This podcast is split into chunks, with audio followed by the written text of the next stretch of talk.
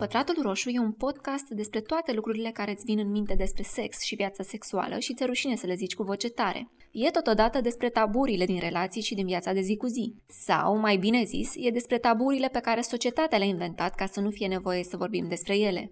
Pătratul roșu înseamnă două voci, două fronturi de dezbatere și un singur invitat. În acest episod am vorbit cu Kitty Rea, sex educator, organizatoare de evenimente BDSM, profesoră de bondage și performer și body. Bine ai venit! Bine v-am găsit! Zim despre tine, cum ai ajuns în lumea asta? Despre mine, ce de zis? Păi, cumva pentru mine n-a existat o lume înainte de BDSM, în afara unei frustrări foarte mari. Adică m-am simțit din punct de vedere sexual foarte frustrată. Am știut de, de când mi-am început viața sexuală că mă interesa zona asta, doar că nu am știut că există un nume pentru ea. Și n-am știut că există alții ca mine. Drept pentru care am trăit până pe la vreo 25 de ani când am descoperit zona de BDSM și de King cu o anxietate foarte mare. Aveam anxietatea constantă că dacă, dacă află cineva ce îmi doresc eu, dacă cumva cineva reușește să pătrundă în gândurile mele, să-și dea seama, nu știu, la ce mă masturbez eu. Și mă gândeam, holy shit, direct la spitalul nou ajung, e clar.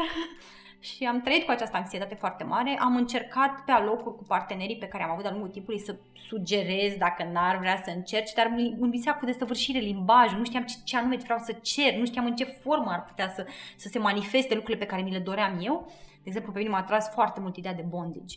Dar n-aveam cuvântul bondage, nu știam cum să explic, că mi-aș dori să mă legi și toți ridicau așa o sprânceană cum adică să te leg, dar tu nu vrei? Păi ba da, eu vreau, dar de fapt aș vrea să nu vreau și tu aș vrea să vrei ca eu să nu vreau, ca tu să vrei ca eu să nu vreau. Așa. Uh, și mi-a fost foarte dificil din punct de vedere sexual, emoțional, romantic, până când am descoperit lumea BDSM-ului, mi-a fost foarte greu să-mi găsesc uh, nu știu, uh, nișa mea de bucurie. Așa, și la 25 de ani l-am cunoscut pe uh, soțul meu, care mă rog, se aștepta că eu să se cotrobăi prin bibliotecă și să văd că avea niște cărți din domeniu, așa, despre cum să construiești mobilă, BDSM și așa mai departe, doar că eu sunt o persoană care respectă foarte mult intimitatea altora și nu m-am uitat. Deci eu chiar nu m-am uitat, pentru că mi se pare rude să intri în camera omului, în casa omului și te-a pus să te holbezi la biblioteca lui. Așa?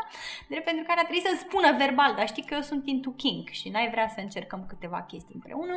Și din momentul ăla a fost ca și cum deschisese cutia Pandorei, odată ce ai deschis-o nu mai închis la loc, s-a dus. Și a fost un moment ăsta euforic pentru mine oh my god, există alții ca mine, nu-s nebună de legat și uite, au, au, au cuvinte pentru chestiile astea și există rețele de socializare unde oamenii discută despre chestiile astea și a fost un mindfuck complet. Așa și mă rog, atât ce am intrat am sărit cu două picioare înainte și ca să zic așa n-am mai ieșit de atunci. Și a fost o călătorie chiar uh, incredibilă și este în continuare. Adică eu, eu realmente consider că din punct de vedere, din toate punctele de vedere, noi nu încetăm să evoluăm. Și eu, din punct de vedere sexual, emoțional, uh, romantic, uh, intelectual, continui să navighez lumea asta și culmea, în ultima vreme am descoperit o, uh, un fetiș pentru lumea vanila. și pentru sexul vanila și pentru ascultătorii voștri, dacă nu știu ce este sexul vanila, este un termen slightly derogatory, deși încerc să nu-l folosesc într-un mod derogatory, uh, pentru oamenii care nu practică kink. Dar mă rog, e un termen care e folosit de comunitățile fringe în general, pentru cei care sunt din afara comunităților, adică și comunitatea de swing are termenul de oameni vanila, adică non-practicanți de swing. Pare complicate lucrurile astea, dar cum, cum a fost experiența ta? Pornești de la niște trăiri, de la niște porniri. Cum îți dai seama în ce direcție să te duci dacă nu întâlnești pe cineva care să te ajute? În ce direcție te duci să-ți culegi niște informații? Ca așa dacă ne-am raportat la industria divertismentului și unde putem băga lejer pornografia, băi, sunt niște extreme destul de obositoare, să le zic pe puțin așa. Deci de unde îți dai seama ce ți s-ar potrivi?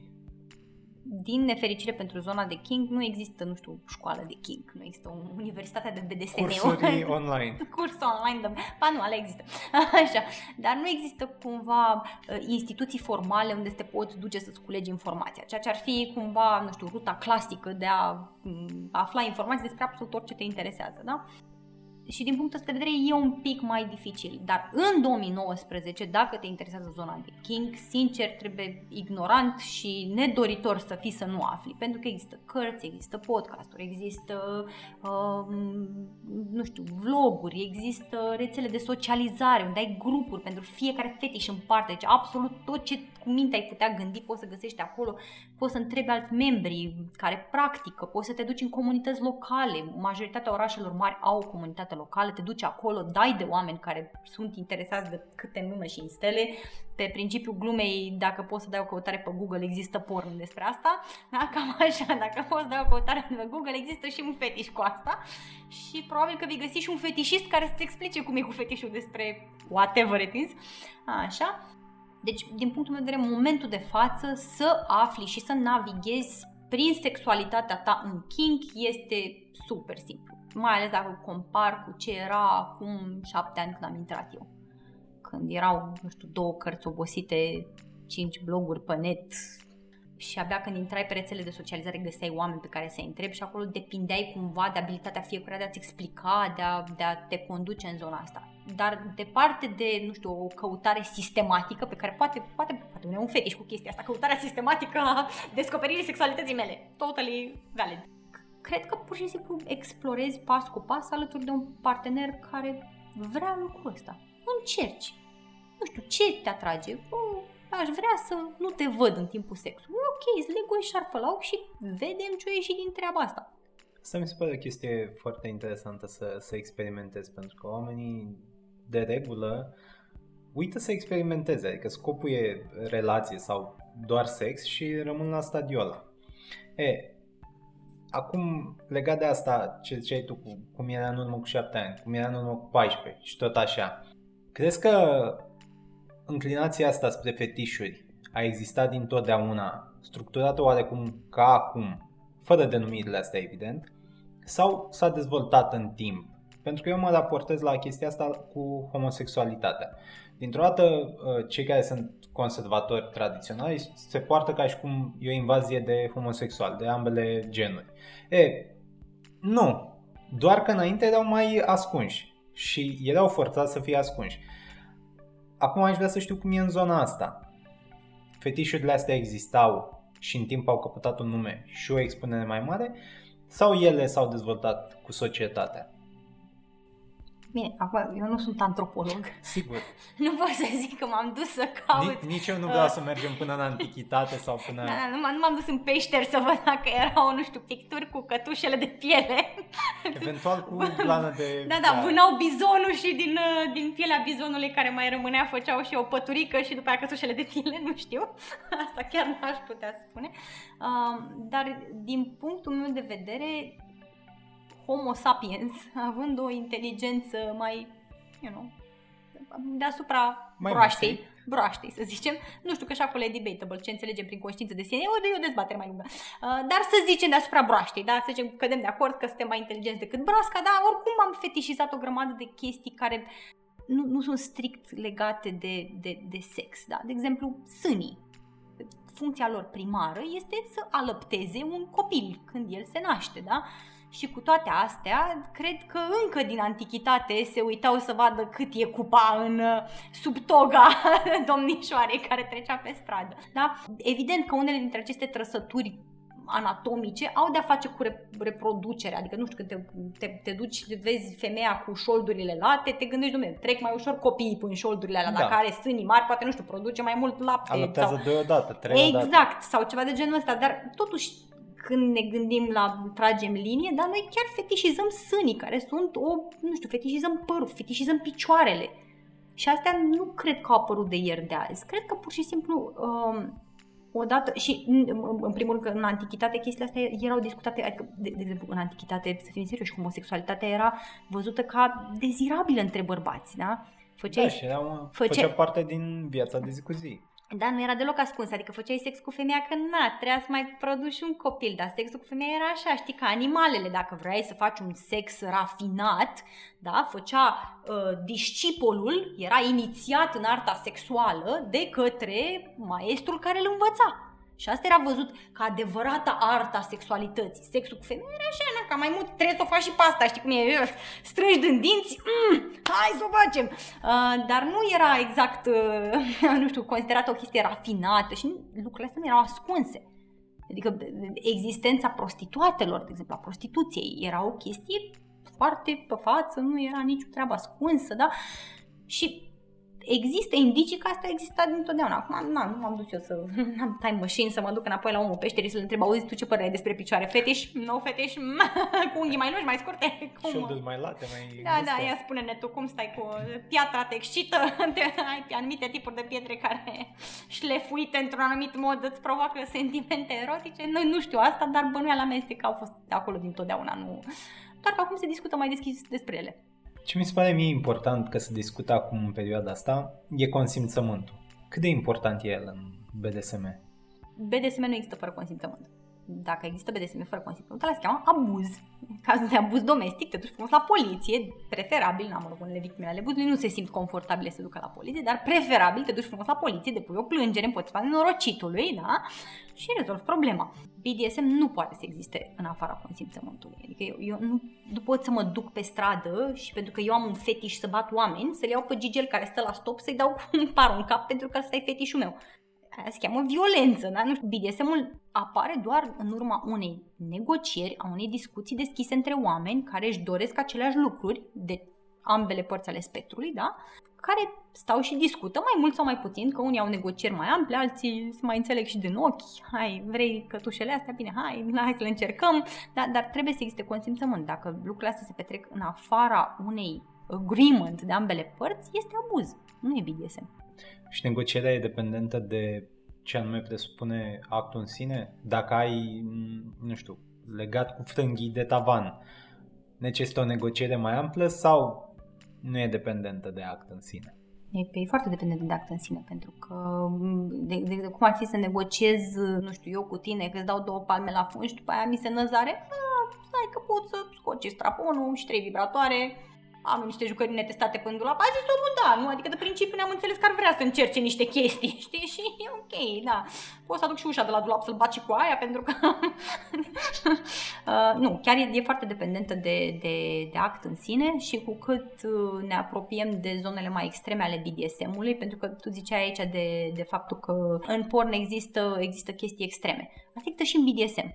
Uh, din păcate, mi se pare că a fost prezentat toată cu Fifty Shades of Grey, o imagine foarte cosmetizată, așa, știi, și uh, drăguță și presărată cu zăhărel de vanilie a BDSM-ului, știi, care ce înseamnă? Un spenculeț, acolo dăm două pălmuțe la fund și fata zice, au, ce mă doare, și e legată și ea cu două cătușe de pat și ăla este marele BDSM și oamenii zic, wow, ce tare, vreau să încerc și eu BDSM-ul ăsta, știi, și intră după aia frumos pe rețele de socializare cu BDSM-iști și văd acolo oameni tăiați, și bătăi până la sânge și vânătăi până la jumatea curului și le pică fața și zic, what the fuck, man, că eu am văzut în Fifty Shades of Grey că era cu două pălmuțe la fund. Da, BDSM are un spectru foarte larg, de la pălmuțele la fund până la oameni care fac chestii super extreme și pentru chestiile alea super extreme, negocierea din punctul meu de vedere trebuie să fie mult mai detaliată. Adică nu mai merge, vrei să te bat până la sânge? Sure, dă înainte, hai, vedem ce o ieși. Nu, că poate să iasă foarte nasol frumos că ai atins punctul Fifty Shades of Grey, că într-adevăr există doar două păreri. E bine sau e rău? E plăcut sau e neplăcut? E, dar dincolo de pornografie, în zona asta de Fifty Shades of Grey, crezi că ajută la familiarizarea cetățenilor care nu ar avea înclinații în zona asta, dar s-au gândit la un moment dat, au văzut undeva și atunci acceptă că e în regulă și încep să explodeze. E în regulă atunci să avem astfel de filme sau chiar și cărți? Bine, că tot atinsesi mai devreme ideea de, de dezvoltare a sexualității și faptul că apar fetișuri noi. Sexualitatea fiecăruia dintre noi, noi tindem să o privim ca pe o chestie fixă, la fel ca talentul în sex. Nu, tindem să nu privim zona asta, pentru că e atât de, de închistată în tabu sexualitatea noastră, încât nu discutăm lucrurile astea deschis. Și avem cumva această imagine, sau mă rog, foarte mulți au această imagine realistă, că ori te, te, te naște măta bun la sex sau ai încurcat-o. Forever, gata, nu mai, dai, nu. Astea skill le înveți. Preferințele tale sexuale se schimbă în timp și e ok să se schimbe, e ok să dezvolți fetișuri noi e foarte ok să te uiți la Fifty Shades of Grey și să nu fi avut nicio curiozitate până în momentul ăla legată de cătușe și ai văzut-o pe donșoara din film cum este cucerită de un mega miliardar. Mai ales miliardar. Da, da, da, stalker shit și super abuziv și ți se pare foarte romantică chestia asta și vrei și tu cu iubitul tău acasă să încerci și e super ok să vrei să încerci lucruri pe care nu le-ai mai încercat. Deci nu mi, se, nu mi se pare deloc greșit lucrul ăsta, știi? Exact ca atunci când vorbim de comunitatea LGBT. Nu ți se pare că e o problemă, cu, adică nu, gay nu sunt problematici decât dacă tu consideri că a fi gay e problematic. Nu e o problemă cu a vedea kink în cărți, în filme, în muzică, nu știu, că a fost scandalul înainte de Fifty Shades of Grey, a fost cu videoclipul lui Rihanna, SM, da? Unde ea apărea îmbrăcată în vinil și în latex și nu știu ce și era bătută la fund. Și atunci a fost un super scandal în lumea pop. Oh my god, cum să dai așa ceva la MTV? Dar lasă, domnule, oamenii să descopere sexualitatea. E ok, ok să joace, nu știu, cu bubble rap, cu vopsea, cu... Încearcă, nene, distrează de It's supposed to be fun. Ce vreți, să stăm toți aici cu draperile trase, să facem poziția misionarului, cu mine stise, pentru că, aoleu. Deci, din punctul meu de vedere și în ceea ce privește fenomenul Fifty Shades of Grey punctual, eu consider că a fost per total un lucru bun cred că a deschis o discuție care nu exista până la Fifty Shades of Grey. Multă lume obiectează la faptul că a deschis-o într-un mod foarte prost, neinformat, eronat de-a dreptul, pentru că ce face Gigelul la în film, să ne înțelegem foarte clar, este abuz, ăla nu este BDSM. Nu se face niciunde o negociere în care eu vin cu contractul și zic, Gigica, semnezi sau out the door? Nu merge așa și mai ales un contract la care eu zic, pe mine mă interesează X, Y, Z, Ț, punct și dorințele tale sexuale eh, who cares?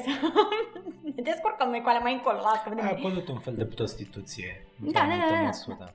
E, nici măcar, adică nici, nici măcar, nu e abuz, deci abuz. În clipa în care eu vin dintr-o poziție de putere, cu bani, cu influență socială față de tine, o gigica de la facultate, mult sub competențele mele și zic faci ca mine sau ai încurcat-o, tu ce o să zici? Tu asta trăi șeful, așa facem. Adică nu, nu așa se negociază. Se negociază ținând cont și de poziția de putere în care tu te afli, da? Și lăsându-i celuilalt spațiul de a spune da sau nu la lucrurile pe care le dorește sau pe care le găsește interesante sau să spună maybe, există și variante poate, nu știu. Hai să încercăm pas cu pas să vedem dacă îmi place. Că bun, chestii nu le-am încercat și n-am de unde să știu, da? Dar per total cred că a fost un lucru bun pentru că a deschis o conversație care nu exista. Și cred că acum este datoria celor care practică și își doresc să informeze să facă acea muncă de informare corectă și să explice, domne, nu ăla e BDSM. Uite, BDSM-ul e ăsta în care stăm, discutăm, negociem, ne uităm la gifuri pe Tumblr, dar acum ne mai uităm la gifuri pe Tumblr pentru că Tumblr s-a transformat într-o Curățenie spirituală. Mănăstire de maici, în care șeruim chestii arții, așa. Dar înainte șeruiam lucruri pe Tumblr și ne uitam la gifuleți și ziceam, uite, ți pare atrăgător, ai vrea să încercăm lucrul ăsta pe care l-ai văzut pe Tumblr, care nu mai e Tumblr, așa, și de acolo mergeam pas cu pas și descopeream, a, ok, deci asta e de fapt BDSM, nu vine miliardarul cu elicopterul, suntem doi oameni într-un dormitor și discutăm ce ne excită și e ok lucrul ăsta. Acești doi oameni în dormitor vin cu, cu un rol în societate pe care îl au, cu funcții, cu tot ce reprezintă ei.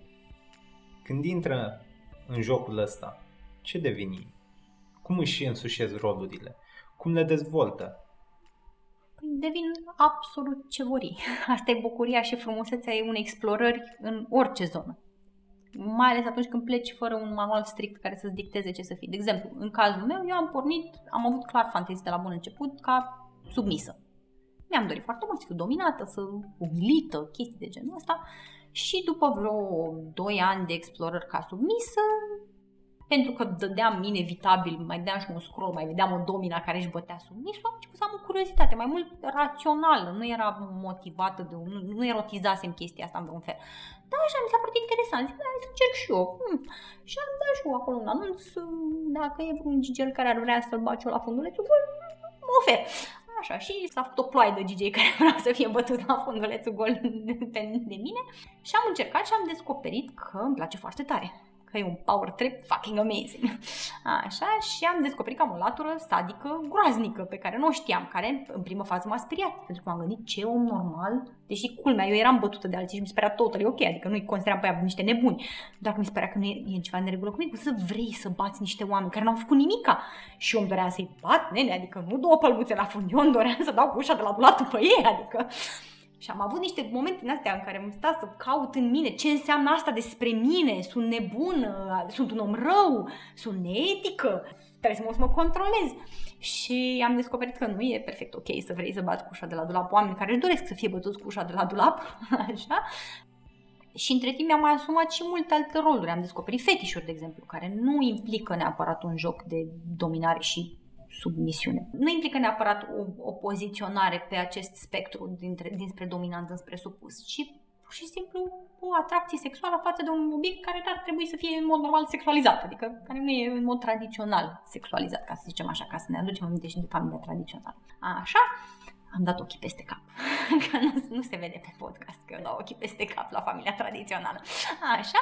Uh, și um, poți să ocupi toate aceste roluri simultan, separat. Sunt oameni, de exemplu, care fac sex și pe rând, de exemplu, nu știu, uh, domina își bate submisul și la un moment dat submisul se răzvrătește, devine dominantul și își leagă domina și face sex cu ea și, nu știu, umilește și pune poze pe ea pe net, haha, uite cum te-am...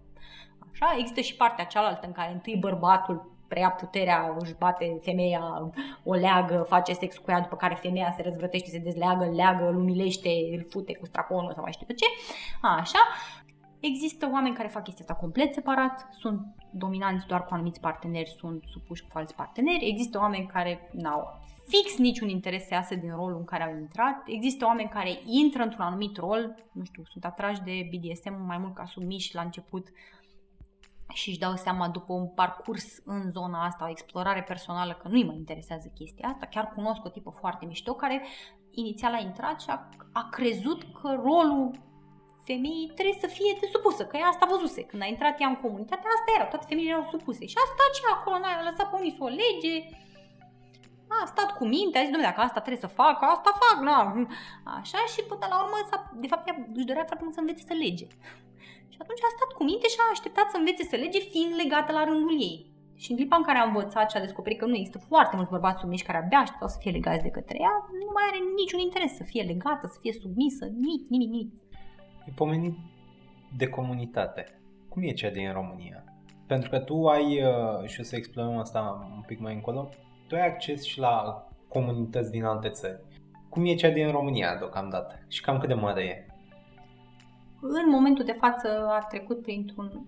Eu, eu consider comunitățile în general și cam toate fundația mea de, de economist, așa, mă face să văd totul cu fluctuații, așa, tot are o perioadă de boom și o perioadă de depresie, și o perioadă de boom și o perioadă de depresie.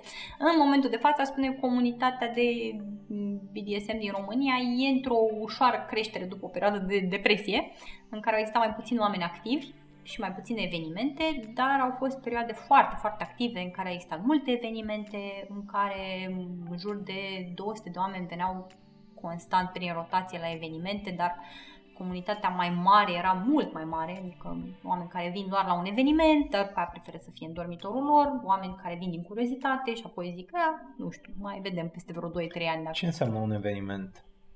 Depinde, există mai multe tipuri de evenimente. Există, de exemplu, un manci, care este un eveniment de socializare. Nu facem mic kinky, suntem îmbrăcați în civil, ca să zic așa, ne întâlnim într-un spațiu care este public, deci nu chemăm pe nimeni în beciul meu ca să facem nimic. Așa, bem o cafeluță și ne cunoaștem ca omul care e curios și tremură chiloții despre ce înseamnă BDSM-iștii aceștia fantastici cu balauri cu trei capete, să că suntem oameni normali, avem joburi, ne culcăm noaptea, ne trezim nebăuți cafea dimineața, e ok. Așa, există workshop-uri unde poți să te duci să înveți diverse chestii practice pe care vrei să le faci, pentru că unele dintre aceste practici BDSM chiar necesită skill-uri ca să nu omori pe cineva. Așa, există petreceri care la un moment dat erau mult mai mari, aveau și până în 200 de participanți și erau destul de, de mari. Acum nu, nu mai există petreceri mari, există mai mult, deci petrecerile de apartament, adică într-un context mai restrâns și între oameni care se cunosc ei între ei și sunt mai confortabile a fi în prezența unii altora. Așa, ce mai există? Da, mă, mă rog, mai sunt evenimente cu performance-uri unde te duci și vezi oameni care se leagă pe scenă și stai și tu și te uiți și mănânci nu știu, o măslină și bei un suc. Așa, ce, sunt, sunt multe, multe tipuri de evenimente. Am avut inclusiv niște buticuri de fetiș care, mă rog, au avut succes cât au avut succes. Deci există mai multe, mai multe tipuri de evenimente. Înainte să începem uh, discuția oficială, ai spus că urmează să ai o deplasare în Germania. Cum e comunitatea de acolo? E cu totul altceva, nici nu se compară cu România. Mm, de multe ori mă uit la mm, Kingster român și îmi dau seama cât de, nu știu, de-abia, de-abia la și el moneda de 10 bani, știi, și a început să răzuiască un pic acolo la bilete de loterie, n-a ajuns încă să vadă premiul cel mare. Uh, mai are multe bilete de răzuit până ajunge acolo. E cu totul altceva, adică acolo există cluburi întregi unde oamenii practică BDSM și când zic cluburi întregi, adică oameni, cluburi care se umplu de 300-400 de persoane per seară, 3 seri la rând în fiecare fiecare weekend.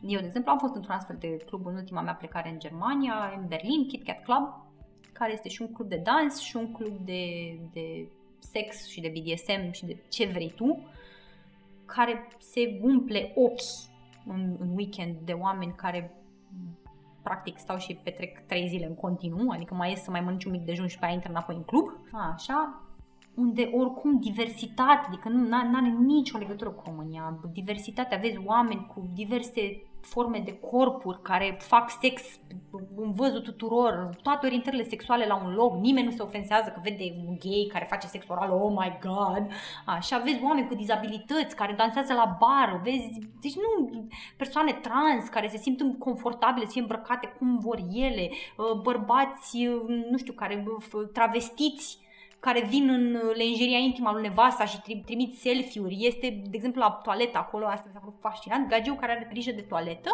este fetișist pe uro, vrea să vadă oameni care fac pipi și dacă vrei și te simți confortabil, poți să lași ușa deschisă, ca el să se uite la tine când faci pipi. Dacă nu, poți să închizi ușa, e totul ok, adică nu, nu te forțează nimeni, dacă vrei, nu te simți confortabil să uite de tipul care, dar îi faci și lui o bucurie, adică știi cum e, am muncește omul toată seara. Plus că, de exemplu, în Berlin are loc uh, de două ori pe an uh, un eveniment, uh, este întâlnirea europeană a rigărilor, a oamenilor care fac bondage mă rog, a modelelor, evident, că na, ei nu vin singuri, nu vin să lege între ei, vin și cu modelele lor, unde eu am și predat în 2 uh, ani consecutivi care e un eveniment care are 200 de participanți în uh, evenimentul mare și mai are workshop-uri pentru 60 de cupluri de beginneri.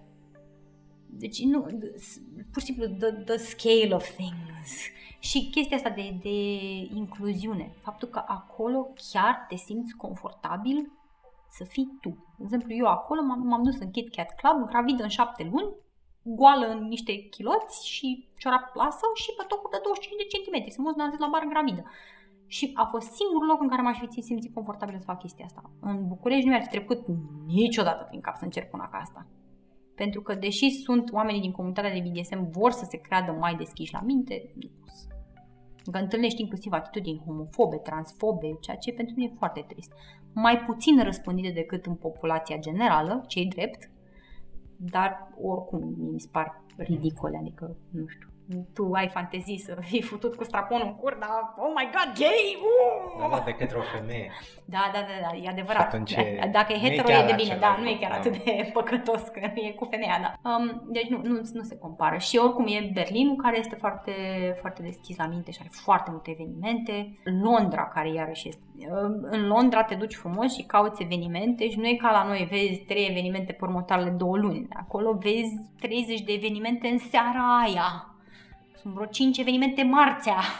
Știi, când oamenii se duc la muncă și uh, sunt mai segmentate, ceea ce cred că într-un fel face bine comunității. Adică ai evenimente care sunt doar pentru domine cu sumișilor, ai evenimente care sunt doar pentru, nu știu, bărbați switch, ai evenimente care sunt doar pentru comunitatea LGBT, ai evenimente care sunt doar pentru persoane trans, ai evenimente care sunt doar pentru, nu știu, swingeri interesați de BDSM și într-un fel face mai ușor explorarea lucrurilor pe care ți le dorești tu pentru că nu mai ai senzația de m-am aruncat capul înainte mare și sper la un moment dat să găsesc și căluțul de mare pe care îl caut.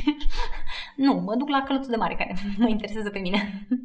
și ca o paranteză și o părere personală ta, ce crezi că îi faci pe români să aibă diverse fobii? Că ai menționat homofobie, transfobie. Și ce îi ține oarecum în, în niște prejudecăți? Bine, în primul rând că noi toți, adică în clipa în care vorbim de open-mindedness, da, noi toți suntem, și asta o repet, e mantra mea, mă rog, nu e mantra mea, am altă mantra de la stăpânul meu dis de dimineață, dar aoleu, ce o să-mi iau pentru chestia asta.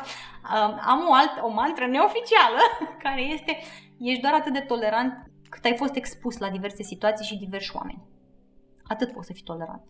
Adică eu, eu pot să vreau să fiu tolerant așa la modul general, să ating acest, nu știu, zen al toleranței, să mă iluminez în toleranță și întotdeauna va apărea unul care se confruntă cu o situație pe care eu nu o pot înțelege, care nu m-am confruntat, n-am mai auzit de așa ceva și probabil că o să am direct niște idei preconcepute legate de experiența omului respectiv. Deci asta nu e doar la noi românii, e la toată lumea. Cât de open mind vrei să fii tu, se întâmplă. Să ai prejudecăți, să ai fobii, să ai temeri, să uh, te îl privești pe ăla care nu seamănă exact cu tine și să te gândești, aoleu, ăsta aici ascunde ăsta, oh, nasol, nu e ca mine, nu e exact ca mine. Da? Deci asta nu asta e problema. Problema din punctul meu de vedere în România este că noi nu prea suntem expuși la nimic. Eu de fiecare dată când mă întorceam de la Londra, mă uitam pe, așa pe, în otopeni. Trăgeam așa o privire și nu cât de albi suntem. Era o mare de oameni atât de albi ca spuma laptelui, incredibil. Și mă gândeam, nici nu mă mir că suntem atât de intoleranți, pentru că noi nu știm nimic. N-am văzut alte culturi, nu suntem expuși, abia acum începem să avem tineri care pleacă în străinătate, văd că se poate și altfel, cunosc alte tipuri de culturi, alți oameni cu alte idei de viață, vin înapoi și încearcă să le mai presare așa din când în când. Dar știi cum e, cu un om tolerant nu se face primăvară, cu o mână de români plecați până afară nu se face primăvară. Ideal, în clipa în care va exista o adevărată creștere economică și în România și vor fi tentați străinii să mai purceadă și pe la noi, nu să fugă imigranții din România mai rău decât să au fugit din țara de unde au fugit, așa, um, când vom avea cu adevărat comunități de expați, oameni care vin să se, să se stabilească aici, să-și facă propriile evenimente, să se imerseze în cultura românească, atunci vom, din punctul de vedere, vom începe să vedem mai multă deschidere când românul va înțelege că, deși există ăștia cu dacopații în staff, chiar nu suntem buricul pământului, chiar nu s-a inventat limba, prima limba aici, buricul civilizației nu suntem noi, cât de patrioți am fi, nu suntem chiar atât de unși cu miere și cu lapte pe când ne-ar plăcea să credem. Revin puțin la Berlin. Ai zis că ai fost în club gravidă în luna șapte. Da.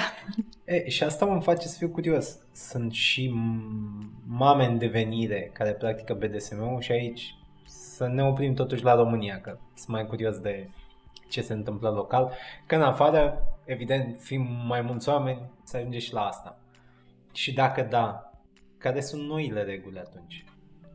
Nu știu câte există în practică și la noi și în afară. În general, femeile tind să cadă de pe hartă în clipa în care rămân gravide pentru că în ciuda open-mindedness-ului declarativ e, e o chestie care încă e privită cu sprânceana ridicată și un ușor încruntat așa pe tu. Acum ești, fem- ești mamă, nu ești femeie. Ești, femeie da. ești mamă, trebuie să te, nu mai porți fustă minică, ești mamă, nu te văd copii, doamne ferește. Deci și în România și în afară este chestia asta. De exemplu, mie în Kit Kat Club mi s-a spus, era un tip care venea, era patron of the club de foarte mulți ani și mi-a zis că el n-a zis în viața lui femeie gravidă acolo. Eram prima femeie gravidă care a culcat în Berlin, în cel mai, unul dintre cele mai mari sex cluburi de acolo.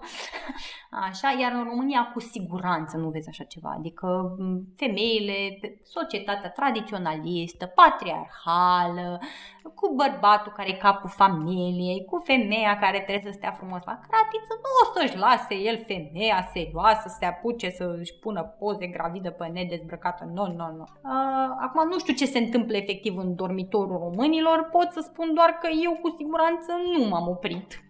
Uh, m-am dus frumos la uh, doctorul meu ginecolog care este femeie și care poate să stea mult în picioare atunci când operează.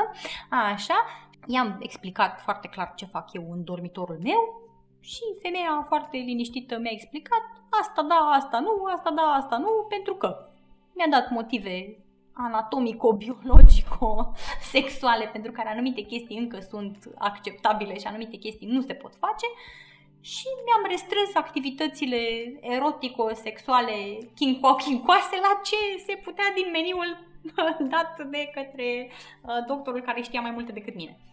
Și până când? Până în luna nouă? până în luna noua. Doar pentru că ești gravidă în luna noua nu înseamnă că ți se anulează sexualitatea. Unele femei se simt rău pentru că na, asta face sarcina, mai pune o presiune pe un plămân, mai vine o greață, mai te dor picioarele. Adică cred că astea sunt mai degrabă limitări asupra manifestărilor sexuale. Faptul că te simți în general rău când ai vreo 6 kg de alte chestii atașate de tine, dar în rest tu continui să fii aceeași ființă sexuală, în ciuda a ceea ce crede societatea românească și anume că atunci când devii mamă ești Madonna și îți crește un halou deasupra capului, nu, în continuare ești ființă sexuală, îți dorești sex, îți dorești uh, să faci un sex oral, nu, e, e totally fine. Ce-ți dorești și înainte, îți dorești și luna nu? Practic tu acum, dacă ți-ai dorit sau nu să rămâi gravidă, ai căpătat și bagajul ăsta de cunoștințe. Practic tu ai putea pregăti acum viitoarele mame să știe și ele cum să aplice am niște postări pe blog pe care dacă mă și termin, ceea ce este o problemă majoră la mine, că eu nu termin, am vreo 200 de postări neterminate pentru, pentru blog, ceea ce e oribil din partea mea. Așa, și când le voi termina, vor fi și articole pentru femeile care vor să practice BDSM în stare avansată de gravidie sau nu chiar atât de avansată, așa, care să le poată ajuta, inclusiv în zona de bondage. Sunt niște reguli pe care dacă le respecti, poți să faci anumite tipuri de bondage până în luna nouă. Mai rămân puțin la comunitate, așa cum e, mai mare sau mai mică în funcție de țară. Cum e cu identitatea oamenilor care fac parte din ea și care participă la evenimente? Cine o conservă? Care e nivelul de încredere între uh, membrii comunității? Cum se asigură toți că nu, să zicem, într-un caz, văd o vedetă, îi fac poze, le pun pe net, că atunci ar fi cumva de prost gust și cumva și imoral și cred că într-o anumită măsură și ilegal în funcție de... Dar ce se întâmplă cu protejarea identității?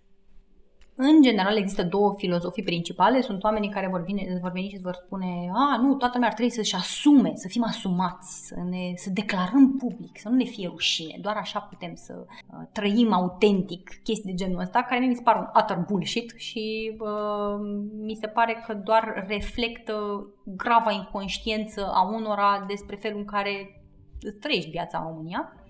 Uh, și există școala de gândire numărul 2, care eu personal îi ader, uh, în care fiecare nu poate decât pentru sine să decidă ce anume vrea să lase ca informație la liber și nu vrea să lase ca informație la liber. Eu sunt destul de open și out în legătură cu identitatea mea și ca Kingster și din punct de vedere al poliamoriei și din punct de vedere al sexualității mele și din punct de vedere al, nu știu, performanțului pe scenă. Am poze cu fața, se știe, că nu n-am, n-am, n-am niciun... Uh, nu, nu mă îngrijorez în legătură cu lucrurile astea. Pe de altă parte, sunt conștientă că în România, de exemplu, să practici bondage este ilegal nu există în legea românească noțiunea de a consimți la privarea de libertate.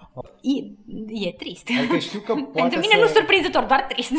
Poate să intre cumva în zona de sequestrare de persoane sau da, e privare abuz, de libertate. Privare de libertate, dar pornim de la chestia consimțământul. Eu nu pot să mă... Deci dacă eu îmi leg partenera, partenerul, partenerii, da? și unul dintre ei se hotărăște să depună plângere la poliție, și eu cum am mai și făcut poze la legăturile pe care le-am făcut, eu nu am niciun fel de recurs în fața legii să mă să spun această persoană a consimțit ca eu să îl o leg. Nu există această chestie în legea românească. Voi face pârnaie dacă n-am avocat, avocat bun. Da? Deci, ținând cont de chestia asta și multe alte instanțe de practici BDSM care sunt ilegale în România. Și atunci, din punctul meu de vedere, să vii ca o floricică primăvara, să zici, da, toți ar trebui să fim asumați, să declarăm sexualitatea noastră, să ne punem pe un tricou, mi, mi se pare ușor nerealist. Și ca să nu mai zic că departe de consecințele legale, care să zicem că sunt puțin probabile, puțin probabil să ducă cineva să te, nu știu, raporteze la poliție că l-ai legat de pat și ai ați făcut sex, da? Dar există niște consecințe când vine vorba de job, de familie, de prieteni care sunt niște consecințe reale. La corporație există clauze de moralitate. Deci dacă eu lucrez la corporație și am o clauză de moralitate la mine în contractul ăla de angajare și se duce Gigel care nu mă place pe mine foarte tare la față și află unde lucrez și se duce și spune șefului meu, meu ia să vezi tu ce cont are ăsta și ce face el cu nevasta în dormitor, dar eu pot să-mi pierd jobul. Ceea ce e o consecință foarte reală pentru unii oameni. Da? Și, ținând cont de chestia asta, eu personal consider uh, zona de privacy, de păstrarea intimității membrilor foarte, foarte importantă. Și atunci există niște măsuri pe care eu cel puțin le-am implementat la evenimentele pe care le-am organizat eu, și anume, nu ai voie să faci poze participanților, uh, nu ai voie să scoți telefonul.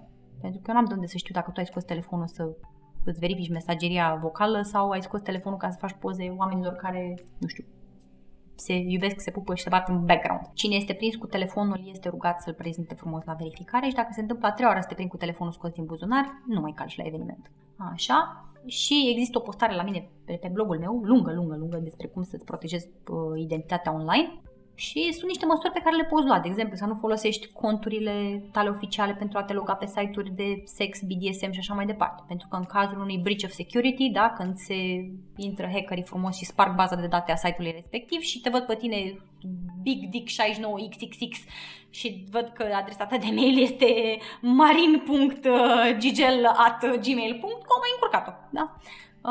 Să nu dai numărul de telefon și numele real decât persoanelor în care ai foarte mare încredere. De exemplu, noi ne ducem și ne prezentăm la evenimente și eu încurajez oamenii să se prezinte la evenimente cu nickname-urile pe care le au pe site-urile de socializare de profil. Asta înseamnă că mă duc și mă prezint ca Big Dick 69XXX Foxy Lady 74, așa. Și, în general, să nu dacă, de exemplu, te întâlnești cu un Kingster în public, să nu te apuci să strigi după el Ah, Foxy Lady 79, nu te-am mai văzut de la ultimul spanking party, ce mai faci?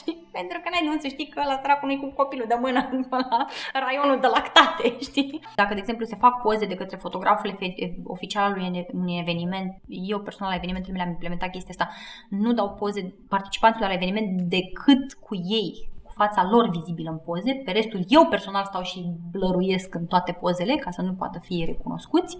Deci tu vei primi poze doar în care, în care se vede doar fața ta. Nu vei primi nicio poză în care se vede fața altcuiva.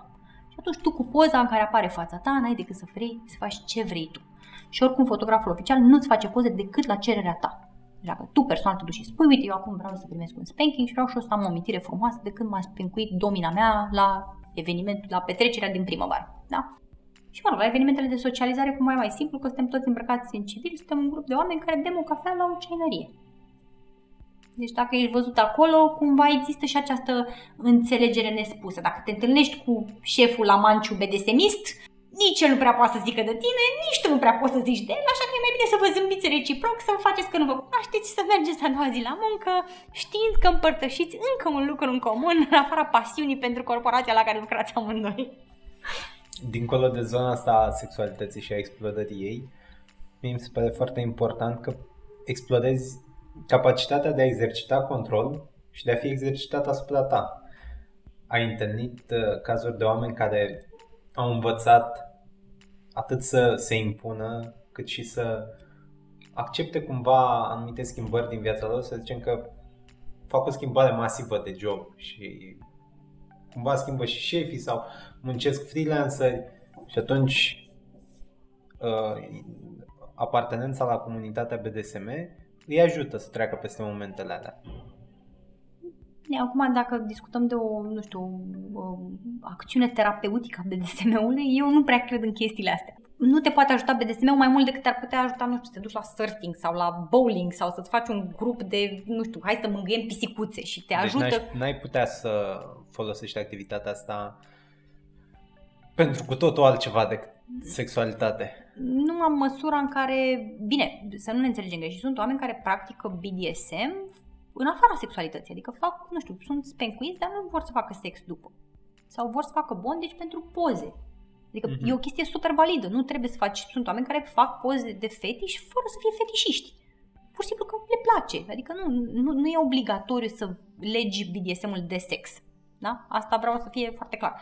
Dar da, dacă vine vorba de, nu știu, a, a lua, a folosi într-un fel BDSM-ul ca să te ajute în alte chestii, gen să stratezi depresia sau mai știu eu ce, anxietate, anxietate așa mai departe, eu personal întotdeauna voi recomanda, du-te frumos la un specialist care se duce frumos la ani de facultate și face după aia ani de pregătire și iese psiholog sau psihiatru și chiar te poate ajuta într-un mod uh, sistematic, da, verificabil și așa mai departe.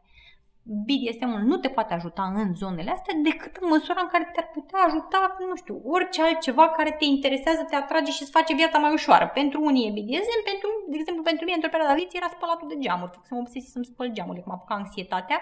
Le spălam și pe am uitat la ele, așa cum se vede cerul frumos pe ele și mă calma, mama, m-a apucat un zen. Deci, în măsura asta, da, probabil că și un spanking te-ar putea ajuta la fel de bine dacă nu ești atât de pasionat de spălat geamuri. Eu îți mulțumesc. Urmează partea a doua care e mai interesantă și abia aștept să văd ce întrebări ți-a pregătit Dan. Mi-e frică. Bună, Kitty! Bună! Acum suntem la partea în care vedem ce cred oamenii din online despre BDSM. Aoleu! Unii cred că totul este o actorie și că pedepsele alea se dau în joacă. Că intrați în niște roluri, știți, și vă jucați.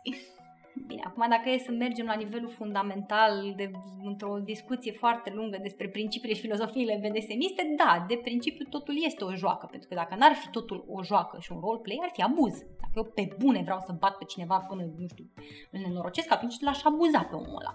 La, la un nivel foarte fundamental, da, trebuie, trebuie să fie totul o joacă. Trebuie să fie totul o ocupare a unor roluri temporare pentru gratificarea sexuală sau gratificarea de altă natură a participanților. Da?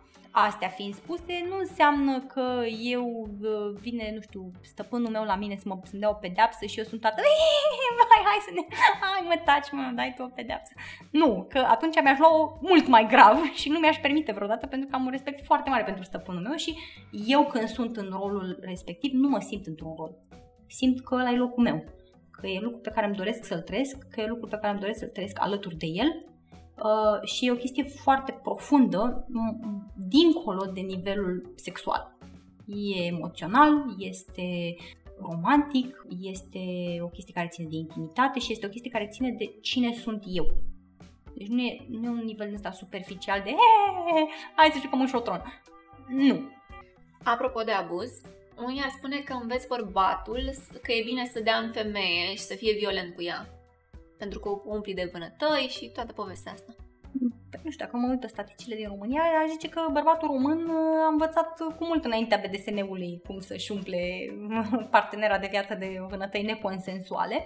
Uh, din potrivă, cred că aș spune că bărbatul român ar avea, și aici chiar spun bărbatul român, că atunci când ne uităm pe statistici vedem că el este, există și femei care abuzează, bine, mersi, la fel ca bărbații, dar uh, statisticile covârșitoare tind să încline balanța în, spre uh, sexul mai puțin frumos, așa, și aș zice că bărbatul român chiar ar avea multe de învățat despre consimțământ, despre cum trebuie să te comporți cu alte ființe care au cogniție și așa mai departe din BDSM apropo de bărbații acești, aceștia, unele persoane crede că în comunitate există de fapt și psihopați care au niște frustrări și vin acolo să și le dea afară și poate, poate să ajungă și într-o zonă din asta extremă în care nu se știe Bine, bănuiesc că sunt, adică nu e ca și cum noi suntem protejați, dar mă îndoiesc că sunt mai mulți decât în populația generală. Astea fiind zise, n-am eu o statistică oficială să văd, nu, nu știu să verific pe toți de psihopatie, să verific la psihopatie, să văd cum mai stau cu ea în ultima vreme. E posibil ca un domeniu,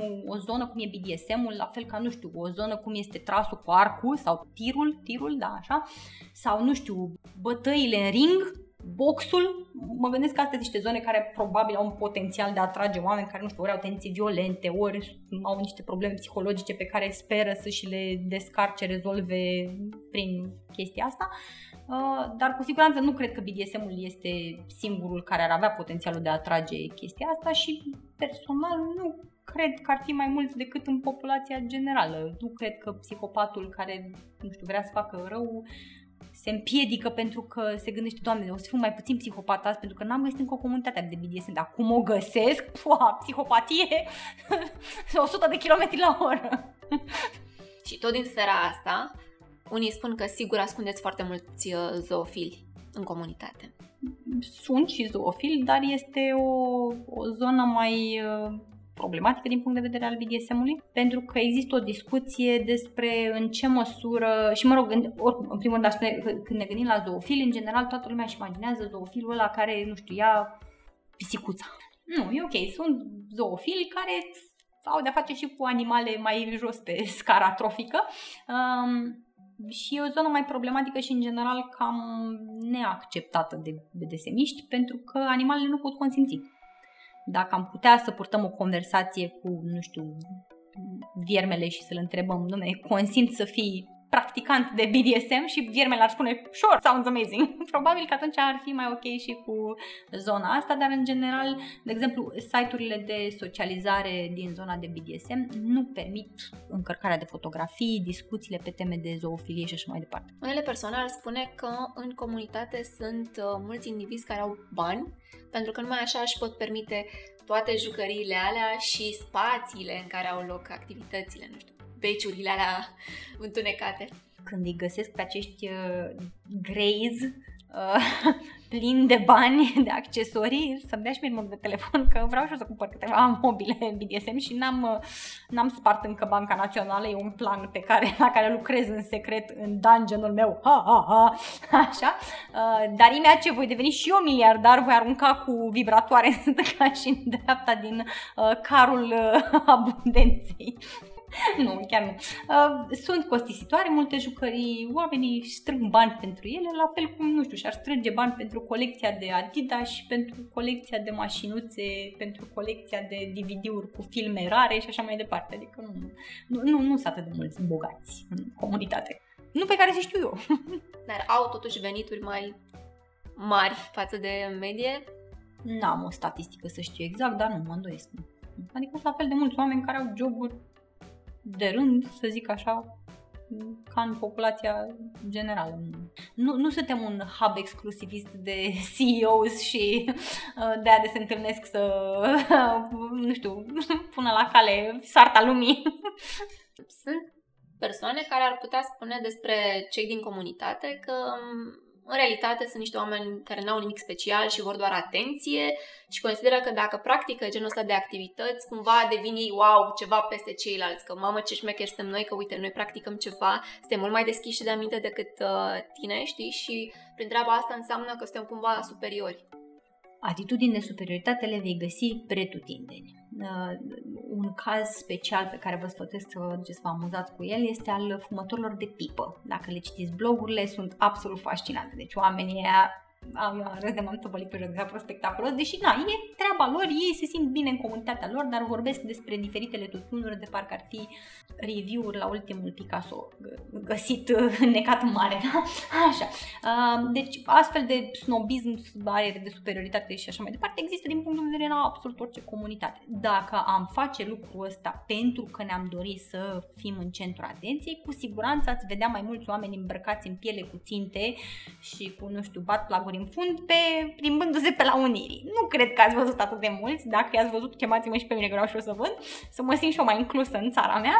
Și mă rog, da, în măsura în care ești bun în domeniu, capeți atenție în sfera de BDSM. Da? Asta nu e mai mult decât atunci când ești un somelier foarte bun între somelieri. Și atunci te admiră proprii tăi peers pentru abilitățile tale deosebite. Dar în rest, când, când vom vedea parada de BDSMiști care nu fac asta pentru a căpăta acceptare, ci pur și simplu pentru a arăta altora cât de extraordinar sunt, atunci voi crede și asta. și ultima chestie, în zona asta de dominatrix, femeile, în general, sunt uh, pe un anumit tipar. Suple, sunt mari, poate silicoane, încorsetate, asta e o idee uh, care circulă pe net. Și pentru că asta ar fi cumva mai vizibilă. Este adevărat că în comunitate, deci o dominatrix reală nu poate fi decât în tiparul ăsta? Adică nu poate să fie sânge supraponderală sau să arate complet diferit sau cu un handicap? Sau... Absolut deloc, nu are nicio legătură cu realitatea. Dacă vă duceți frumos și o căutați, vă sfătuiesc o google pe Madame Caramel, care este absolut divină. Când am întâlnit-o m-am îndrăgostit de ea, are un accent fulminant și este o femeie care, din punctul meu de vedere, pur și simplu, nu știu, iese dominanța pentru toți sporii. Nu, nu poți crede pe femeia aia că a stat vreodată la coadă pentru ceva sau a rugat frumos pe cineva pentru orice, pentru că îți dai, îi dai orice. Deci se uită spre tine și dai ce vrea, ce vrea aia ei. Așa.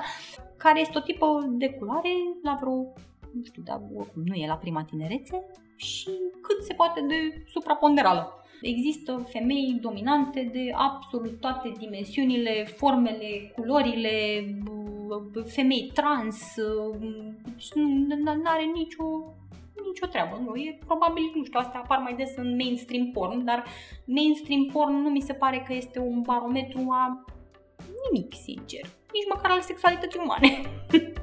Mulțumesc foarte mult! Eu vă mulțumesc că m-ați primit